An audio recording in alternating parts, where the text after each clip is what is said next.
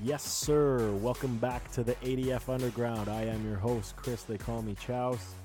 What's up, y'all? Week three is nearly in the books. Thanks again for joining us. Appreciate it. But before we dive into this week's contest and review, let's take a step back and discuss something I know that many of us are already done talking about. It's almost a conclusion, but the Antonio Brown situation. I wanted to jump in with my opinions, my thoughts on the matter because a lot transpired since we were on the show last week. And of course, everybody knows already that Antonio has been released by the New England Patriots. He is now again a free agent on the open market looking for work. But the problem is is he has taken to social media like a storm. He is not giving up. He is he is saying that he is done with the NFL, almost essentially retiring. Uh, he's going back to now cuss down the New England Patriots owners. Uh, he's he's he's doing everything he shouldn't be doing. So, I mean, when you start looking at what has happened since the fallout from the Pittsburgh Steelers, getting traded to the Oakland Raiders, and then leaving Oakland the way he did to get to New England, and then now being released based on more text messages that came out. I won't dive into all that because everybody already knows the story. But it's clear in my eyes something definitely isn't right with Antonio Brown. I don't know what has happened, what all of a sudden flipped the switch back in Pittsburgh where he felt uh, that he either wasn't respected, whether it's ego. I don't even know anymore, but there is a big problem happening with Antonio Brown. And I really wonder if we have seen the last of him in the NFL. I mean, his agent uh, Drew Rosenhaus has always has said that a few teams are interested, but they want to see the legal uh, situation resolve itself before they offer up a contract. But even then, you know, if a team takes a chance on him, is it going to materialize or is it going to be another sideshow like it has been? You know, I saw a nickname called Clown Tonio, and I think that's kind of funny now, but um, there is something wrong. I I really just I, I'm curious. I mean, this is something he was one of the best receivers in the game, and if he was to play another four or five years, I mean, he was basically Hall of Fame ready. And now for his legacy to be drastically altered to the point that I do believe he will not be in the Hall of Fame. He won't be a consideration unless, you know, something magical happens and he cleans up his act. But the way it looks right now, Antonio Brown looks to be done with, NF- with the NFL. I would be shocked if anybody gives him another chance. And it's unfortunate. I mean, when was the last time that we saw anybody fall from grace this quickly on their own volition? I mean, it's it's shocking. It's definitely shocking. But anyway, that's my two cents on it. I hope he gets better. I hope he gets some people around him that can help him rebuild his his not only his career but his uh his perception of himself throughout everybody. But I mean, it doesn't look good. But anyway, week three, let's go. Let's move on. Week three, we had a lot of good games on the docket, a lot of entertainment. Let's dive right in. So, going back to Thursday night football, the Jacksonville Jaguars hosting the Tennessee Titans. So, I was curious to see how this contest was going to shape up. I am, as you know, if you've listened to the other shows, you know I'm not a supporter of Marcus Mariota anymore. I'm actually quite down on him, but I do like the Tennessee Titans defense. So, even traveling to Florida, I thought that, you know, this game would be a lot closer than it was thinking that the defense would have held the team in this contest a lot longer than it did, but I did not think that Gardner Minshew, say it again, Gardner Minshew, he was going to perform the way he did. If you didn't catch this contest, and I mean I don't blame you, it didn't look good on paper, but this this kid, this this rookie, he's he's looking mighty fine out there. Gardner Minshew, he was on point. If you saw these passes that he was dropping to his receivers, I mean, DJ Chark looked to be like it was his favorite man on the field. Some of these passes he was throwing his way, the deep shots were in the in the breadbasket. It looked good. I was very impressed. Um, the Jags defense, and they stepped it up. I mean, amidst the the Jalen Ramsey trade rumors that he wanted out, uh, that basically after the contest that they would be securing a, a deal with with an opposing team to get him out of there.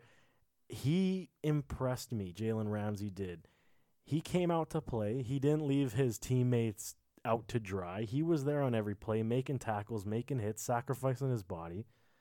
I mean, the Jags looked really good. I mean, outside of the run game, I mean, Leonard Fournette just couldn't get going. But ex- uh, with exception of that long, uh, I believe it was like a 50 yard or 60 yard run. Um, uh, but the Jags looked okay. They looked very good. As for the Titans, I mean, I, I, I just can't say enough negatives towards what the Titans are doing right now. I mean, Mariota did go for over 300 yards, but it's just an ugly 300 yards. It wasn't impressive whatsoever. You know, Derrick Henry, he tried to run, but he was getting stymied the entire game. And I mean, you have all these weapons on this Titans offense with with the rookie Brown, with Humphrey signed from free agency. You know, Corey Davis is like I don't even know what to say about Corey Davis anymore because I was never a fan of Corey Davis to the point where I would I would put him in an elite category of receivers, but he is not working either and and the Titans defense was left out to dry. I mean, I mean, what else can you say? It was just it was not a good showing uh, for Tennessee whatsoever. They're dropping down the rankings now, and and I mean the Jags took it to them. The Jags look a lot better with Minshew under there. They saved their season. They're one and two. Both teams are one and two, uh, but going in different directions. So I mean, it wasn't a great contest, but it was what it was. We did learn a couple things about a few players. If you guys want to hit them on the waiver wire next uh, this coming week here. Uh, Minshew should be on the on the horizon. Same with DJ Chark. He's looking like a wide receiver one in the making. So, yeah, I mean, don't give up on Leonard Fournette. Maybe trade him since his value might be there if you want to get him get out from under him. But but it's okay. I don't mind it. So jumping in a Sunday, we had uh, quite a few games that w- I was uh, keen on on watching. And the first one, let's start off with the with the Buffalo Bills. Bills Mafia 3 and 0, first time in how many years? I believe they said it was like 8 or 9 years. Can you believe what's happening? Nobody circles the wagons like the Buffalo Bills. Josh Allen. If you caught this game, the first half was all Buffalo and it was impressive. Josh Allen was accurate, he was on point, he was decisive. The run game was there. It wasn't great, but the run game was happening. Josh Allen was evading the Cincinnati defense. He was throwing to John Brown. He found his tight end, uh, the rookie uh, Dawson Knox. Things were looking good. And then for some reason, they take a 14 point lead into halftime, if I'm not mistaken. And and for some reason, Buffalo came out flat in that second half. I, I couldn't understand well, Cincinnati did adjust, and they adjusted very well, but I couldn't understand why Sean McDermott and the Buffalo Bills couldn't catch on to these adjustments that the Bengals had. You know, they were they were stacking the box a little bit more. They were throwing more looks that were confusing Josh Allen. And of course, Josh Allen made a horrendous mistake. This has been the problem that people were afraid of with Josh Allen coming out of the draft that he was inaccurate, that he would make poor decisions. The accuracy wasn't necessarily a problem today, but it was the poor decisions. He was rolling out to his right and he just threw up a duck when he should have threw it out of bounds. The pressure was there. There was no receiver in your in your window. And you let Cincinnati back in the contest. And once that pick happened, Cincinnati came down, drove the field, and scored, and made it a one possession game. Um, and still, you know, Cincinnati had all the momentum after that. Joe Mixon finally got into the mix, no pun intended. But you know, it wasn't it wasn't great. Andy Dalton ended up coming back with a nice run. They took the lead. It was 17 to 14 going into the late end of the fourth. And here comes Josh Allen again. So it, it's it's like a tale of two halves. And then Josh Allen once again finds his his moxie coming into the end of the fourth quarter. And he leads the Bills to a scoring drive. I mean, it was it was impressive. If you caught that, if you don't catch anything of the game with the highlights or anything, you go back and you check out that last final drive by Josh Allen and the Buffalo Bills, and you will be impressed. I mean, he did show everybody that he is progressing week to week. 3 and 0, I mean the schedule is a little bit lighter for the Buffalo Bills, so let's not overshoot this to say that they are, you know, a contender because they're far from it. They're learning how to win. And I think that's important for all Bills fans to understand. They are learning how to win and good teams need to take these steps appropriately to win games consistently later on in the future. Can't hate on it. The Bills came out, they came back, they showed the fight, they showed the heart. And what can you say? Frank Gore, he looked good, good enough to win, got in the end zone, helped the Bills seal the deal. It's a good day in Buffalo. You guys should be smiling. As for Cincinnati, I mean, what can you say? You guys 0 3. You knew that trouble was going to be especially since AJ Green was was lost early. Um, you know, it's going to be a rough stretch. Zac Taylor, I think, is a very smart coach. He does a lot of things very well, and he impressed me with the fact that he was able to come back and manipulate the game plan uh, to at least make this game competitive and almost pull out the victory. But trouble in Cincinnati, glorious stuff in Buffalo. But hey, the season's still early. It's only week three but good stuff happening there. Moving right along, the Dallas Cowboys are hosting the Miami Dolphins.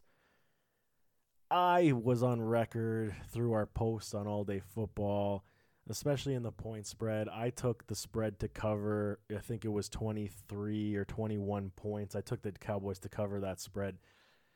I covered, but I wasn't as impressed with how the offense uh, came to play today.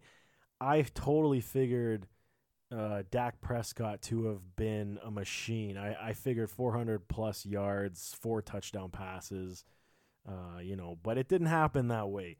The Cowboys seemed to look a little sluggish, almost like they knew that they were going to win and they took the Dolphins for granted and they just couldn't get anything going early.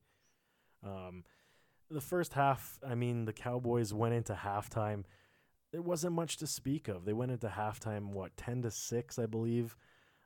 And I I wasn't worried because I knew that Dallas would come out ahead. They would make the appropriate adjustments, but it wasn't what I hoped for, especially for fantasy football wise.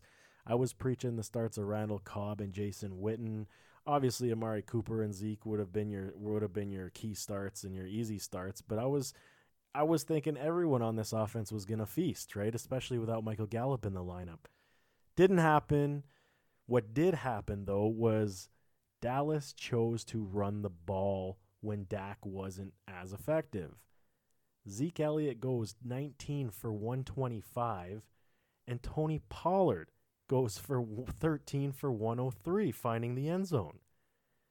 They ran all over this Miami defense, who literally has nobody left, by the way. But, you know, we knew it was going to be a blowout. You knew it was going to be a no contest. But for fantasy, the fantasy perspective, I was a little bit taken back and upset because I know you can you can put me down for that one because you know I was preaching them all to start them all this week and it didn't really happen. I mean, you're gonna get you got some stats out of it, but it wasn't what I was expecting. The Cowboys now they are undefeated, three and zero oh as well. The Dolphins are zero oh and three. I mean, there's not much I can say about the Dolphins. This is a again, we're to be talking about this every week, week in, week out. They're done. They're going for Tua from Alabama. They want to rebuild this entire team, and they believe tanking's the way to go and stacking their their their bank of picks to help round out the new squad. Don't blame them, but this is what you're going to get from the Dolphins every week. So not going to spend too much more time on that one. Amari Cooper finally had a day. Finally had a day. He he had a day. He's been very good with the Cowboys. I shouldn't say it like that. But, you know, Dallas they could have this could have been a tune-up game for next week and they just they didn't deliver as as I would have hoped. So, anyway, let's go right along to the next contest. Let's go with the Denver Broncos traveling to Lambeau Field to face off against the Green Bay Packers. This one was kind of interesting for me simply because Vegas had the line, I believe, at eight or eight and a half points in favor of the Packers. I mean, it was justifiable. I think I took the Packers on the spread. And I was only curious because the Denver Broncos defense still has talent. They are very good. Again, they're a few pieces away from being back in that elite category. Von Miller is still a B superstar, you know, and Bradley Chubb on the opposite side, he is just a game wrecker. The thing about this game, when you start talking about the Broncos, again, they're starting slow. They allow the team to take a lead, and it was on a deep shot Aaron Rodgers did, I believe, to Valdes-Scantling. And and you, you put yourself in a hole immediately because the offense can't generate anything of value. Flacco wasn't horrible today. I mean, he was he missed only 9 passes, was over 200, but he couldn't find the end zone. The run game was going, but again, he fumbled the ball. Flacco, he, I don't want to go as far as to say that he is the problem, but he's not the solution. And I think we all knew this. You know, he was just a, a band aid patch made approach for John Elway to hopefully find the next coming for this team. Obviously, it's not Joe Flacco. And I mean, going up against the Green Bay Packers. So, the Packers, if you didn't catch this game, this defense, let me educate you. This defense is the real deal. They are an attacking group, they are physical. Preston Smith may be, by the end of the season, the best defensive free agent pickup in the entire league. This man was a wrecking ball today. He was all over the field. He sacked Flacco three times, got in on an assist, four individual tackles. He was he was the wrecker. I mean, every time you were if you were flipping around other games and coming back, you see Preston Smith making the highlight. He was just there. He was all over the field. It was quite impressive. As for Aaron Rodgers and the Packers offense, I am quite flabbergasted at the lack of usage for Davante Adams. This offense, it clearly under Matt LaFleur is about efficiency. It's not about the statistical achievements, it's about winning football games. And when you look at how Aaron Rodgers' demeanor is on the sideline, he is happy, he's excited. He's no longer in this shell where he feels he has to be the one to win the contest. I think the pressure is off of Aaron Rodgers. It's important because when you get into those contests later in the year that are extremely important for uh, playoff seeding, Aaron will be there. You know what Aaron Rodgers can do, and he'll be healthy. And I think that's part of this offense is you're also managing the way in which they win, which manages his reps, which, which manages his body. I like it. I mean, it's not sexy anymore. The Packers aren't just blowing people away, but look, they're they're handling their opponents on both sides of the ball. There's no question about it. Aaron Rodgers, what was his stats today? He was 17 29, 235 and one touchdown. I mean, that's pedestrian for Aaron Rodgers, the Aaron Rodgers that we know from the past. But they're winning football games. The run game wasn't even there. You know, it wasn't super spectacular. Aaron Jones did find the end zone twice, but it was short yardage, and Jamaal Williams out touched Aaron Jones. So again, are we are we looking at a situation where Matt LaFleur is trying to save a lot of his his top end talent for later usage and not feeding into the game plans for people to dissect them on the tape, it's possible, right? Either way, Packers look good. The defense looks su- superb, phenomenal. And and Packers fans should be extremely happy. You are a division leader once again, and you're going to be very tough to beat. That secondary is for real. If you didn't see it, they locked down Emmanuel Sanders today. He was literally in a phone booth and couldn't get out. He only had two catches for like 10 yards today. It was ugly. Our next contest on the docket. This one, so like I said before, I am a big supporter of Buffalo Bills Mafia, but I have a lot of love for the Atlanta Falcons. And the Atlanta Falcons are a club, if you are a supporter, you are becoming extremely frustrated with over the years because it seems like nothing changes. You know, outside of the Super Bowl season, it seems like nothing changes. You can put up the stats, you know, you're in the games, but if you're away from home, you struggle. And this is what happened today again. Colts went up at halftime 20 to 3 before Atlanta even knew what hit them. For real, it was ugly. The run game wasn't there. Matt Ryan wasn't there. Julio Jones wasn't there. The only player I think that came in the first half, Freeman was okay, but Hooper, he Austin Hooper, their tight end, he came out to play. You know, he had a day. But for the Falcons, again, Matt Ryan throws another interception. We said this last week. He will have a career high in interceptions when the season's done. Why? Dirk Koetter. This offense isn't about keeping the ball secure, it's about finding big plays and allowing Matt Ryan to just throw the ball freely increases the odds of the ball being intercepted. I mean, it could have been worse. There was, I think, a dropped one in there as well. However, they did make a game of it. This is what happens, like I said. You know, they go down early because they're not at home.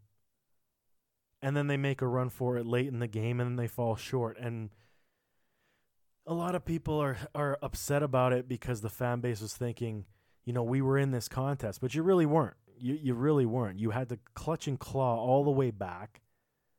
You were never in this contest. The Colts dominated. So when we start talking about the Colts, I was a little rough on Jacoby Brissett when the season began after Andrew Luck announced his retirement. I said some things about him. You know, I, I said I wasn't the biggest fan, but I wasn't a naysayer. But Jacoby Brissett showed me something today. He is building under Frank Reich to show that he can be a legitimate starting quarterback that can get the team to the next level. His game was solid again 28 of 37, 310, and two touchdowns. He was good.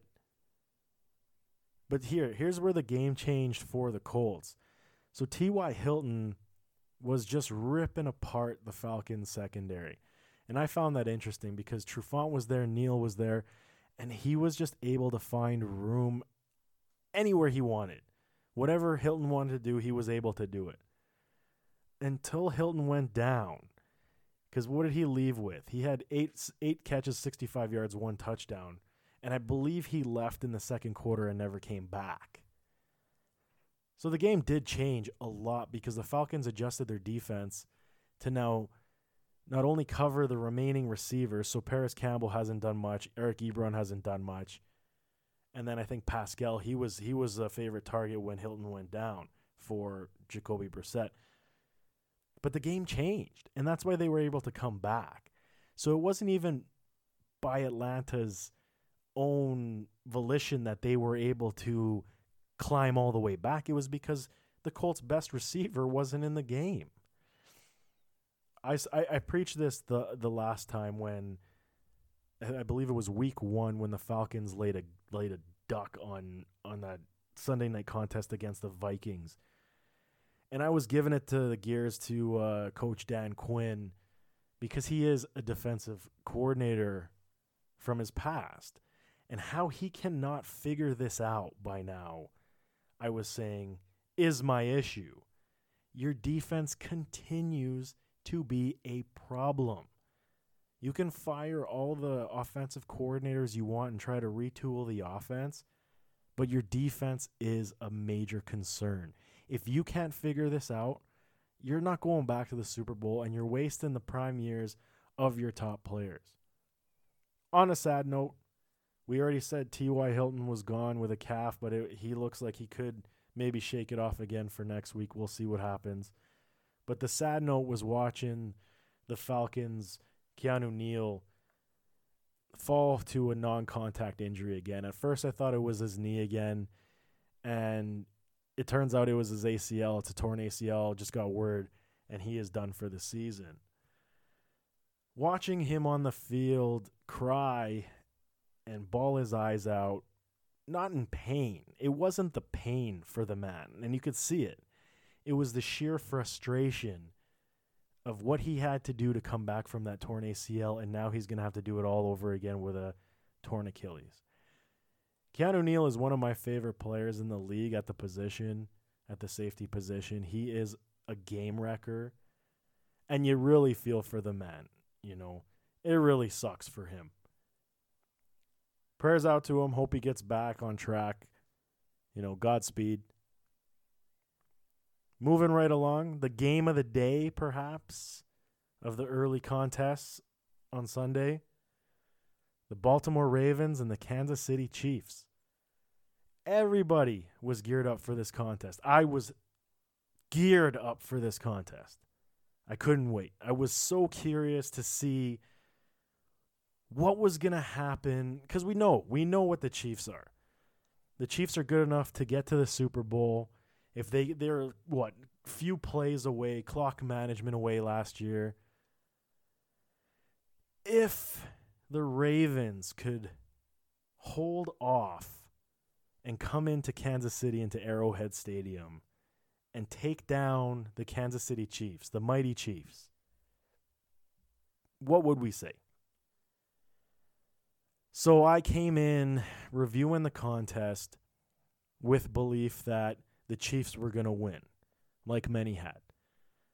So I believe Vegas had the opening odds or the closing odds, pardon me, at I believe seven and a half for the Kansas City Chiefs to win. I took it simply because they're playing at home, and I don't think anybody walks into Arrowhead and just takes a contest. In hindsight, I probably should have took the under because the game was it finished closer than what it should have on a late touchdown. I believe it was from Lamar Jackson. But what a contest. If you caught this one, Baltimore came out the gates fire blazing. Defense was solid. Run game was solid. We had Mark Ingram on our start, must start list this week. Glad we did. Three touchdowns. Wink, wink. Mark Ingram was just terrorizing this Chiefs defense today. And it's for good reason. So we had thought right from the start how this game was going to play out, and it started this way. My opinion was that Lamar Jackson and Mark Ingram would control the clock through the run. And it did. I believe in the first two or three drives, they had a seven or eight minute drive to keep the ball out of the hands of Patrick Mahomes. It was working. Up early, Kansas City's offense was looking a little stymied in the first quarter. But then everything broke loose in the second, as it did a week ago. The Chiefs went off people. 23 points in that second quarter. Baltimore didn't even know what hit them. Robinson. This kid, man. Do these guys just have receivers? Demarcus Robinson. What a couple catches he had in this ball game. He only had 3 balls and two of them were spectacular. One for a touchdown by the way. He was a high-end waiver wire pickup. Patrick Mahomes again. He does nothing but dissect the defense through the tutelage of Andy Reid. This is Andy Reid's adjustments, people. Don't get it twisted. He knew and I believed it. He knows how to appropriately defend running quarterbacks with a strong arm. He coached Michael Vick. This shouldn't have been a surprise. Anyway, Patrick Mahomes, they adjust extremely well. Travis Kelce was his favorite target on the day. Mecole Hardman, the Tyreek Hill clone. Man, this kid's got wheels. When he took off and Mahomes hit him deep, it was just a thing of beauty. It was almost like watching Tyreek Hill back there. Chiefs keep rolling. Lamar Jackson. So here, let's go back to the to the Ravens because I don't think I covered it enough. Lamar Jackson. So this was my concern. It's not like the Chiefs defense is anything spectacular. They're not. I mean, they have a lot of holes, as you can see how good Mark Ingram ran on this team today. But the game plan was to remove the receiving threat as well. Hollywood Brown wasn't necessarily in this contest at all. Mark Andrews was a non factor. So, where does Lamar Jackson go? So, here's the blueprint. So now you watch and see the next coming weeks, depending on the on the opponent for the Ravens, they will use this tape as the blueprint for how to slow down this offense. And this is what we said last week. I wanted to see them up against an elite defensive unit to see if Lamar Jackson could actually take them over the top. So, because the Kansas City Chiefs couldn't stop the run today, that means that Lamar Jackson is in that elite category or the up and coming elite quarterbacks in the NFL. I'm not buying it yet. I still said I was 70%. If you go back, I was 70% last week buy in on Lamar Jackson. I'm going to drop that down to 60% because I need to see it more consistently against better teams. Not saying he's a bad quarterback because he's obviously good enough to make these plays, but I think he is game not game plan proof. He can be game planned against and done to a successful level. If you put him up against say the Green Bay Packers, I think the Packers shut him down. I think that they f- have the coverage and they have the linebackers to keep it together, and they'll allow Lamar Jackson to run around. And you try to beat us with the throw. He didn't find the end zone today with his arm. He went uh, 267 today, no touchdowns through the air. So, I mean, it is what it is. We'll see. We'll see how this goes. This is very interesting to me because I do believe Andy Reid has done a favor for all the other coaches in the NFL, and they will watch this tape with a very keen eye.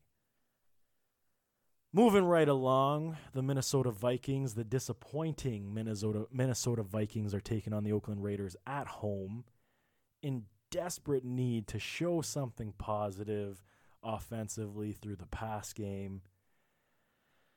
And again, it just you know, you you have to believe that this is deliberate now going into week 3 that Kirk Cousins isn't being the one relied upon to win contests. It is through Dalvin Cook. And again, Cook went off today again, 16 for 110, finding the end zone on the ground.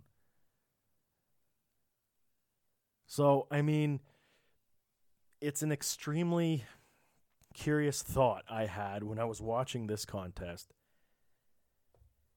because it's not like Kirk Cousins was playing horribly. I mean, his statistics were pedestrian, but his completion percentage was fine.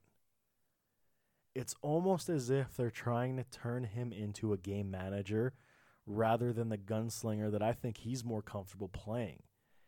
Granted, the problems with Kirk Cousins is he has never been clutch. He can't win you the games in the in the in the final stages if it's tight. So what about your coaching staff? What what are you doing right now to provide confidence for your quarterback to feel like he can win these contests? Because in my eyes, if you fall behind and your running game isn't there, you're going to need Kirk Cousins to be the guy and you're instilling him with zero trust that he can do it. I had great aspirations for this offense to be something special with Kurt, Gary Kubiak helping the offense it just hasn't materialized. And I think that depending on the schedule, depending on who they play, they're in big trouble unless they figure this out. The play action pass isn't even really there. I mean, he found Thielen. Thielen had a decent day just because he found the end zone twice, but he only caught the ball three times. Stefon Diggs isn't even part of the game plan. I don't know. I don't like what I'm seeing whatsoever from Minnesota. They have a lot of work to do. They need to throw out whatever game plan they have, whatever book they have right now that is saying, don't let Kirk Cousins throw the ball and let the man throw the ball. Yeah, he's going to make his mistakes, but that's who Kirk Cousins is. Don't pigeonhole him into something he's not. This is where you're going to fail. At least let the man throw the ball. He'll make his mistakes, he'll throw his interceptions, but with run with the run game with Dalvin Cook, those mistakes are are fixable because he can now control the clock and you guys can get a lead and still have a defense that can keep you in contest. I don't know. This is my opinion. I think it is the correct opinion only based on how they've been playing. Right or wrong, you can disagree. It's okay. This is what we do for. Their opponent, the Oakland Raiders. West to east teams, I mean, Minnesota's not necessarily all the way east, but it is it is a decent travel. But the Oakland Raiders, man, this this is not going to get good at all this season now. Um, they started off against the Broncos looking fairly good, you know, to prove a point they didn't need Antonio Brown. But now, I don't know, you I think you're already figured out to a point where you're not explosive. The run game. I was this is the thing. I want to be very careful before I put this out there because it's not that I wasn't a fan of Josh Jacobs, but I wasn't the biggest supporter only because he's from Alabama. And I mean, the only Alabama running back that I'm really on board with, and that's Mark Ingram. I'm not even a big fan of Derrick Henry. These guys are built the same way to support the system in Alabama. They come into the NFL. And I mean, even the workload wasn't there for Jacobs from Alabama, from his college days. He can't find the room. His yards per carry is nice. But I mean, I don't know. I'm a little disappointed. I'm still going to leave hope for this kid because I think he's got a lot more talent than what it feels like I'm giving him credit for. But I'm going to I'm going to still give it a few weeks. We're still early in the season. I think it's good to judge him around week 8, week 9 mark and then I can I can come back and say how I actually feel about what Josh Jacobs is actually going to be. Derek Carr in this offense. So it's clear that there is something missing. I mean, Tyrell Williams was locked down today. He couldn't do anything, and this has been the problem. This is why the Chargers were so uh, amenable to allowing him to leave town via free agency. It's because he's not a true number one receiver. He is one of the best secondary receivers in the league when you have a true number one, but he is not a number one receiver. He disappears in games such as this, and then the offense struggles to make up for it. So I mean, your your tight end. This guy was the beast, Darren Waller. He had the day. He took all the receptions. He was the easy mark for Derek Carr today.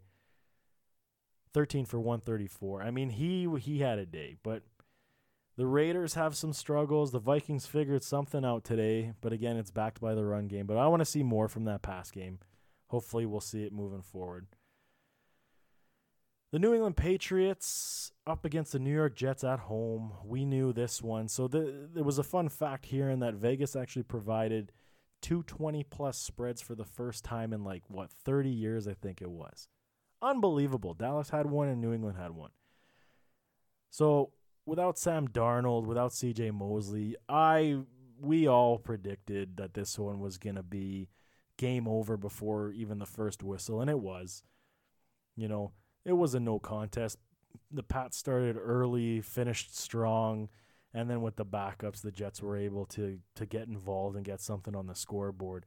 Tom Brady does what he always does. He was efficient, goes over 300, couple touchdown passes. The run game is interesting for the Patriots. I mean, I won't cover the Jets too much, unfortunately. Sorry, Jets fans, you guys aren't. You're just not looking good. I feel bad at this point for Le'Veon Bell and and Jamal Adams. You guys are suffering in New York right now. But hey, you know what? Times will times are tough, but they should get better. But again, going back to New England, This run game is very interesting. Sony Michel just looks like shades of himself from before. He can't find room. He doesn't look explosive. He looks slow on his cuts. They're using Rex Burkhead as their primary back, especially in this contest. Very confusing to me. But again, it wasn't about the run game for this one. You knew Tom Brady was going to nickel and dime him again down the field. Gordon, Edelman, Dorsett all had good games. Edelman, Dorsett found the end zone today. Bad news, bad note for the New England Patriots. Julian Edelman went down with a chest injury, did not return. I believe he left in the second quarter. And then I think I saw Josh Gordon go down. I think he was holding his hand taking a hit, but he did return. But it was at the point where you're like getting a little scared to say, what are they going to do? They're looking a little thin at the wide receiver position now, you know. You better get on the phone and call Antonio Brown back, right? But I don't know. He came back. Gordon came back. He finished the game, but Edelman didn't. So we'll see what the uh, injury report has on that one. But again, won't take too much time on this one. The Patriots again do what they do. They're 3 and 0. Next week's contest against the Buffalo Bills who are also 3 and 0 is going to be extremely interesting to me even though I'll even say right now that I believe the Bills will lose. I'm saying it early. It may might change my mind after I do some more review, but I mean it's the Patriots, right? I mean even though the game is in Buffalo, so you could drop the point favor quite lower. Maybe it'll you'll give them like a three or four point favorite, but you know, playing in Buffalo does give them a little bit of an edge, but I mean, even then, it's the New England Patriots. It's Super Bowl champions. So we'll see. I think if I'm a Buffalo Bills fan next week looking at the Patriots, you're going to be more curious to see how far away you are from finally competing with this club. I think that's going to be the thing. But the Patriots continue to roll, roll, steamroll the Jets. Next contest on the board is the Detroit Lions at the Philadelphia Eagles. So I was extremely concerned for Eagles Nation on this one simply because of your injuries. No DeSean Jackson, no Alshon Jeffery. Carson Wentz took a massive thrashing last week to the Falcons. You knew the players that were going to have to step up today, and it was going to be the run game Jordan Howard, Miles Sanders, and then your receivers, uh, Nelson Agholor, and the rookie Whiteside. This did not happen. Nelson Agholor came to play. He was the offense in the pass game. Eight for 50 and two touchdowns. He was the guy. We knew it. He was the top one off the waiver for fantasy football because he was going to get the target share. Zach Ertz, he had uh, trouble finding room. I thought it would have been the Agholor, it would have been the Ertz and then the Whiteside, uh, Arcega Whiteside, if I pronounce his name right. I thought those guys would have been in the in the red zone getting those jump balls. Didn't really happen. The run game. Why does Philadelphia struggle so much running the ball? This I can't comprehend. You have guys like Jordan Howard and Miles Sanders. I don't know if it's the scheme I'm going to have to go back and rewatch this film on this game to completely understand what it is that they're doing. Their offensive line is good. Let's not kid ourselves. This offensive line is good. But there's just something about it. Maybe it's the play calling. I I'm going to have to go back and understand exactly what is going on with this run game, but they just can't do it. And this is crippling this offense. The defense for the Eagles is very peculiar because – they have players, but they're getting beat. Zach Brown and Nigel Bradham in the middle are your anchors, and they're just not getting it done anymore. You know, when you look at Zach Brown from his days in Washington, even Buffalo, he was the leading tackler on these teams. He does doesn't look like the same player anymore. Nigel Bradham on the same token, he still looks fast, but he's just not there. I don't know this defense, they if they could have figured out how to make a trade for Jalen Ramsey, I think I would have I would have done it because they do need some help on that back end. Darby, I think, went down with another injury as well. He's been quite banged up over the years, having a difficult time staying healthy. So I mean, you need something. The Detroit Lions. So they were the underdog here by just under a touchdown. I think it was 6.5. I took the under. I took the Lions to walk into Philly to pull pull not necessarily pull off the upset, but they were going to keep this game close. But even even with that said, I had a feeling that how beat up this Eagles squad was this this was going to happen. It was it was necessarily a formality. They were good today, the Detroit Lions. Not as good as I would have hoped, but they were good. Again, we're going to go back and, and still speak the same thing. Kerryon Johnson. I'm going to sigh, a big sigh here, because I have not been a supporter of the man. I've been clear on that. I've been on record on that. He just isn't my type of running back. I believe he has talent, but it just it's not being either used properly or he just can't get it done. 20 for 36 today, 1.8 average. That's not good enough for any NFL running back. 1.8 get off the field. You're not welcome here. The underground does not welcome you here. Anyway, the Lions, Stafford looked okay, found his receivers, came down to a late play. Wentz had his man, Whiteside and he dropped the ball in his hands. If he would have caught that ball, he could have easily fallen into the end zone. Eagles would have won. Hometown crowd went home happy. Didn't happen. The Lions steal one in Philly. Carolina and Arizona. If I haven't said it already, I'm a huge fan of Kyler Murray, and I was fully expecting the Cardinals to run all over the Cam Newton list Panthers. I did not account for this kid, Kyle Allen. He put on a show. Do we have a quarterback controversy in Carolina? We just might. He went for 261 and four touchdowns. He was a machine. He was accurate, on point. He was hitting the slants, he was hitting the deep shots. Like the coaching staff just gave him full trust and he he delivered. This kid, if you need a quarterback and Cam might be held out next week just because how good Allen played, you might want to consider putting Allen on your team. He was good. Christian McCaffrey does what Christian McCaffrey does. Just took one to the house. I believe it was like over 70 yards. He finished over 150 today. Just a baller. Cardinals Kyler Murray started well, finished terrible. And this is kind of the reverse on how it has been. He usually starts slow, finishes strong, just comes up short. I'm still given given faith behind Murray. I think he's got a lot of skill, but I think it's the coaching staff that has the things to work out at this point. Cliff Kingsbury, he needs to figure out his how he's running the entire game to not allow his team to get in this situation. Still, David Johnson is not cutting it, so the run game isn't there, so then it inhibits poor pass plays. I mean, it is what it is. Cardinals will get better. I believe Murray is the man. He will do things properly. So, moving right along, New York Giants, Tampa Bay Buccaneers. This was a game, people.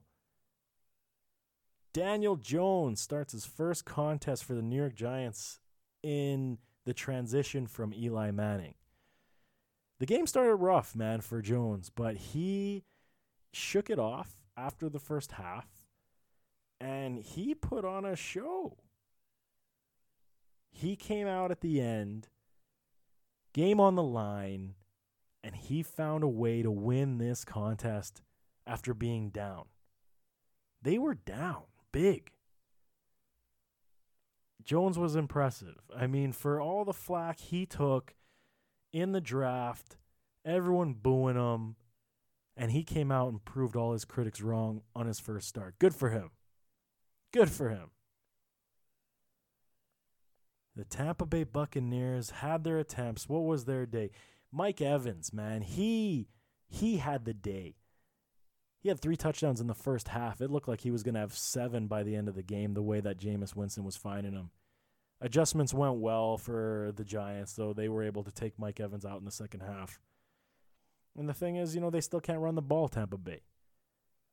Jones had some moments. Ronald Jones, I'm speaking of for Tampa Bay. He had his moments. I mean, 5.7 per per carry. He went for 80. But I mean, it was like in sporadic times of the contest. It's nothing nothing credible to make you feel like they can dominate through the ground. Anyway, very good contest. Giants come out on top. Daniel Jones ran it all the way in. I believe he was like what 15 yards back for the win. Bad news for the Giants in this contest. Shaquan Saquon, sorry, Barkley high ankle sprain is what I'm hearing. He's having more tests done tomorrow for the severity of how much time he's going to be missing. Fantasy owners are crying. I'm one of them. I have a couple of shares of uh, Saquon Barkley. Not a good day in that respect, but we'll see what happens. We're going to have to move forward as we always do. Houston Texans, LA Chargers, next game on the line. Chargers start very fast in this one, taking it to them up 17 to 7 at the halftime. Deshaun Watson just didn't look good. The run game looked even worse for the Texans. I was thinking Carlos Hyde was going to have a good day today simply because of how bad the Chargers were gashed last week. Just didn't happen. I don't even understand why you have Duke Johnson on this team, on any team for that matter. You get his services and you don't use the man. He is a very talented player. Use him at least in the pass game create at least half a dozen pass plays specifically for this man in open field and see what he can do. Just doesn't happen. Interesting, interesting for sure. DeAndre Hopkins was held in check today. Was actually quite impressed with the with the Chargers coverage. He only got six for sixty seven. Nothing doing in that respect. But in the in the fourth quarter, this was where the game kind of turned because the Chargers were good. You know, they couldn't find the run game today. Keenan Allen was the man today for the Chargers. But the Texans found it late. Deshaun Watson, Watson gashed him to the tight end Akins for the big touchdown, go ahead touchdown, and, and that basically sealed the deal for Houston. LA just couldn't get back into it. But I mean, if you saw this one, I was watching Keenan Allen and he was just roaming free. Like uh, like a young man. He still is young, obviously, but he was just he was playing lights out, man. 13 for 183 and two touchdowns. I have him on my fantasy team. I'm happy, as should you be. But the Chargers don't come out on this one victorious. Drop a very winnable contest. Go one and two in the division, where you're chasing the Kansas City Chiefs. Wild card hopes are not looking good to start the season. They're going to have to clean things up. But look, Melvin Gordon isn't there, and this is the type of game Melvin Gordon is smiling at because Austin Ekeler couldn't find anything on the ground. 36 yards. Nothing doing. So, anyway, next one on the board the Pittsburgh Steelers and the San Francisco 49ers. Jimmy Garoppolo versus Mason Rudolph. Mason Rudolph getting his first start of his tenure in Pittsburgh, taking over Big Ben for the season. He was not as impressive as I would have thought. I thought he would have been more efficient, more accurate. He was very careless with the ball, didn't show much, in my opinion, outside of the one crossing play from to Juju Smith Schuster where Juju took it to the house. Mistakes filled this game on both sides of the ball. Jimmy Garoppolo was picked twice. I believe he fumbled. Mason Rudolph wasn't great either. He he threw a pick. He also fumbled. James Conner didn't look right. I mean, 49ers run game. So this is what we were saying before. Even if Jimmy Garoppolo does stumble, going behind Mostert and Breida, and then you got Wilson as the goal line back. This was working today. It worked very well this actually was it was an entertaining game from some perspective, but I mean there was a lot of mistakes, so it kind of made you take pause and and and you wanted a little bit more. But Niners win again. Niners are also 3 and 0. Pittsburgh is 0 and 3. I think you're going to have a very, very hard time trying to turn people to suggest that Mason Rudolph this season will be something to bring him back to even respectable levels of 8 and 8. I just don't see it. He's got a lot of work to do. I like the guy. I think he's a he's a sound quarterback, but I mean the entire offseason was Big Ben, you know, with this team and and those reps weren't there for Mason. So he's he's basically learning on the fly and you're going to have your problems. You're going to have your bad days. But the run game needs to be there. The struggle continues to find who's going to be the secondary wide receiver in Pittsburgh. I mean, you have Diontae Johnson, you have James Washington, but I want to see something from these guys. Yes, it's early. You know, they still need time to grow and develop, and Diontae found the end zone today, which was nice to see. James Washington isn't being used, and I'm very curious. I thought he would have had a day today knowing that he would have seen less coverage, and he's got that chemistry history with um, with Mason Rudolph back from college.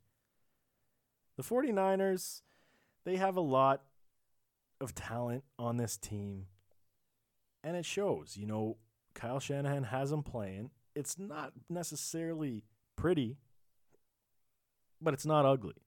Overly ugly. At times it looked ugly today. But hey man, 3 and 3 through 3 and 0, wins are wins. You need them in the NFL to get anywhere, and they're doing it. The Saints and the Seahawks. So the Drew Brees list Saints. Teddy Bridgewater taking over, hoping to find at least go 500 before Brees comes back, so at least you have a chance to make the playoffs in a wild card. Teddy played today. He came to play. He managed this game. He was not expected to be Drew Brees whatsoever just don't lose the game for him. And he didn't. He played well. He played well enough to win. They got out early. I think they had a kick return early, took the lead in Seattle, made Seattle look silly early on. The run game was there with Alvin Kamara. But I mean, it was actually quite impressive to see and it just validates how good of a head coach Sean Payton really is. It doesn't matter who is running the show, it just worked. Alvin Kamara, man, I was waiting for this day in the past game. So, knowing Teddy's limitations in the offense at this point, because he, again, he didn't get all the reps in the preseason and the offseason you know, there's going to take time. So you want to find your checkdowns, you want to find your easy targets. And Kamara was just a beast today, man. He had nine receptions, 92, and one touchdown. Added 69 more on the ground with another touchdown. He was your offense. This is what you need to do with Brees gone. Get Teddy to, you know, find some guys downfield. He found Michael Thomas quite a few times, found him once in the end zone as well.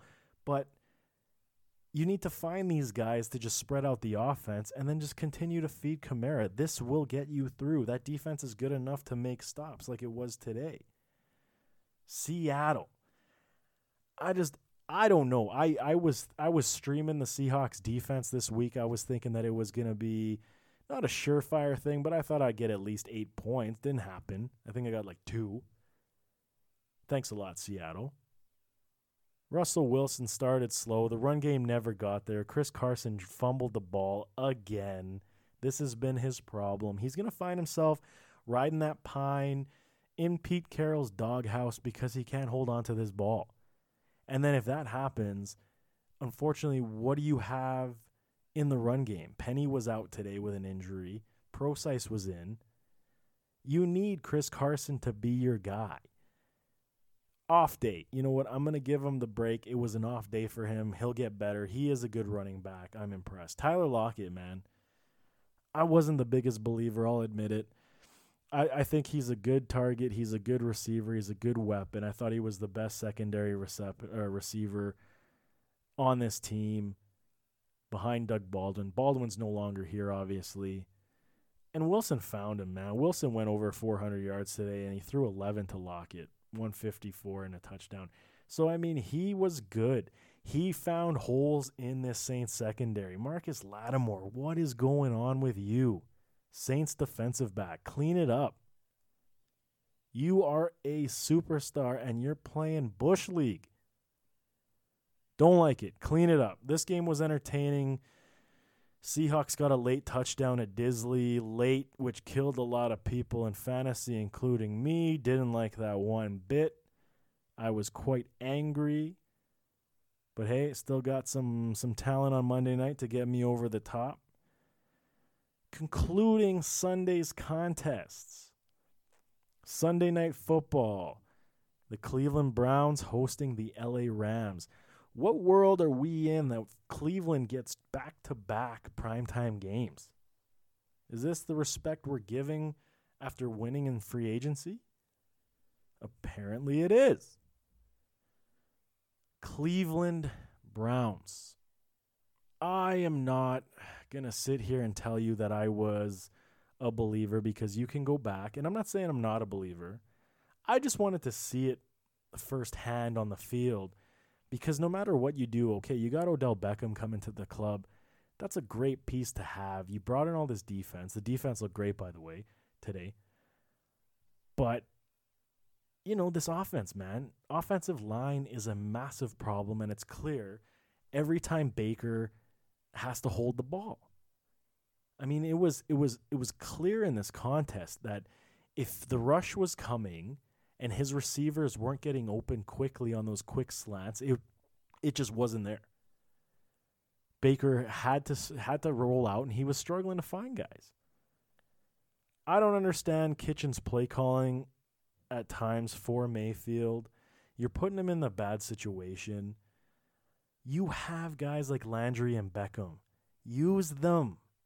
Create those mismatches. Beckham's going to be your number one. Landry's going to be the key that moves the offense. And then you hand the ball off to Chubb. Chubb had a day too. He looked good today. He was probably the best player on this offense today.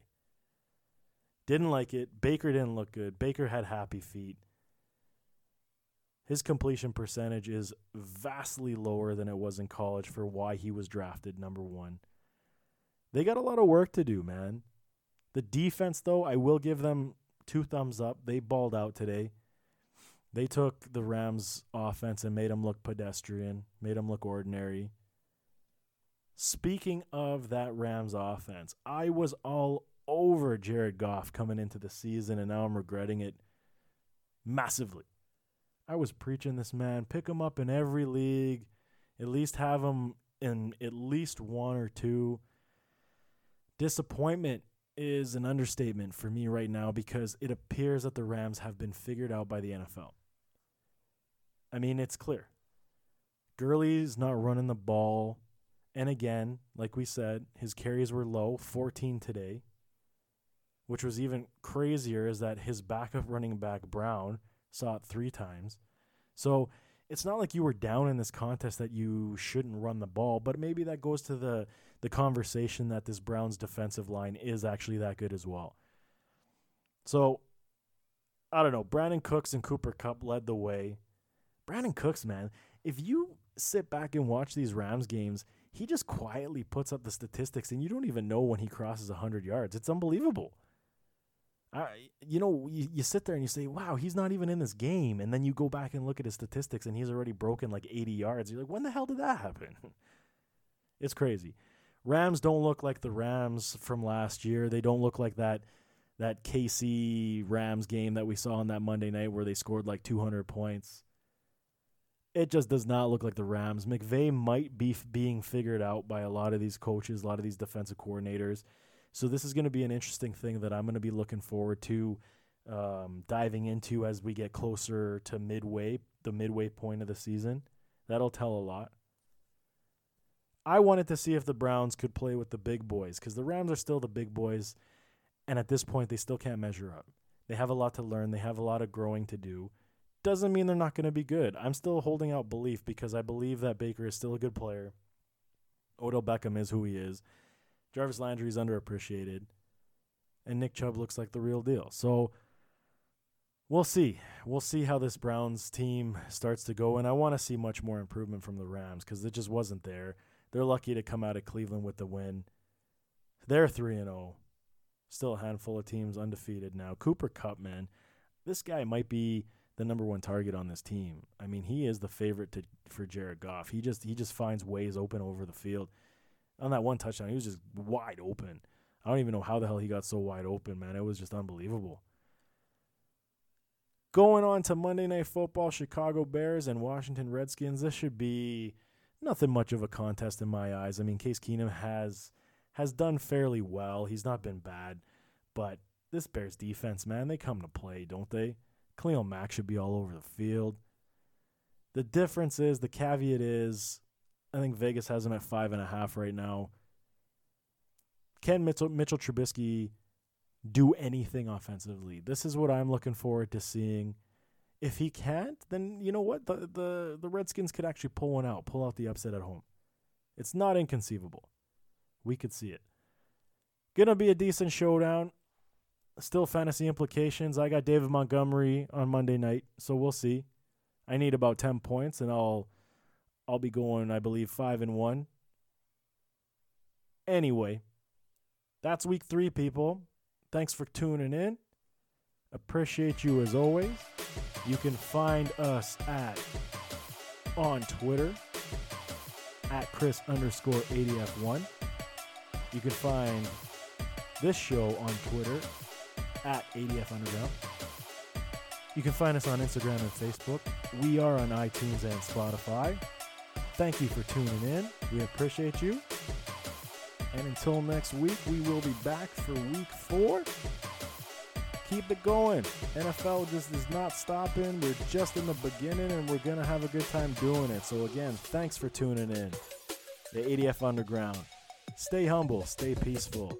Take care of each other. I'm out you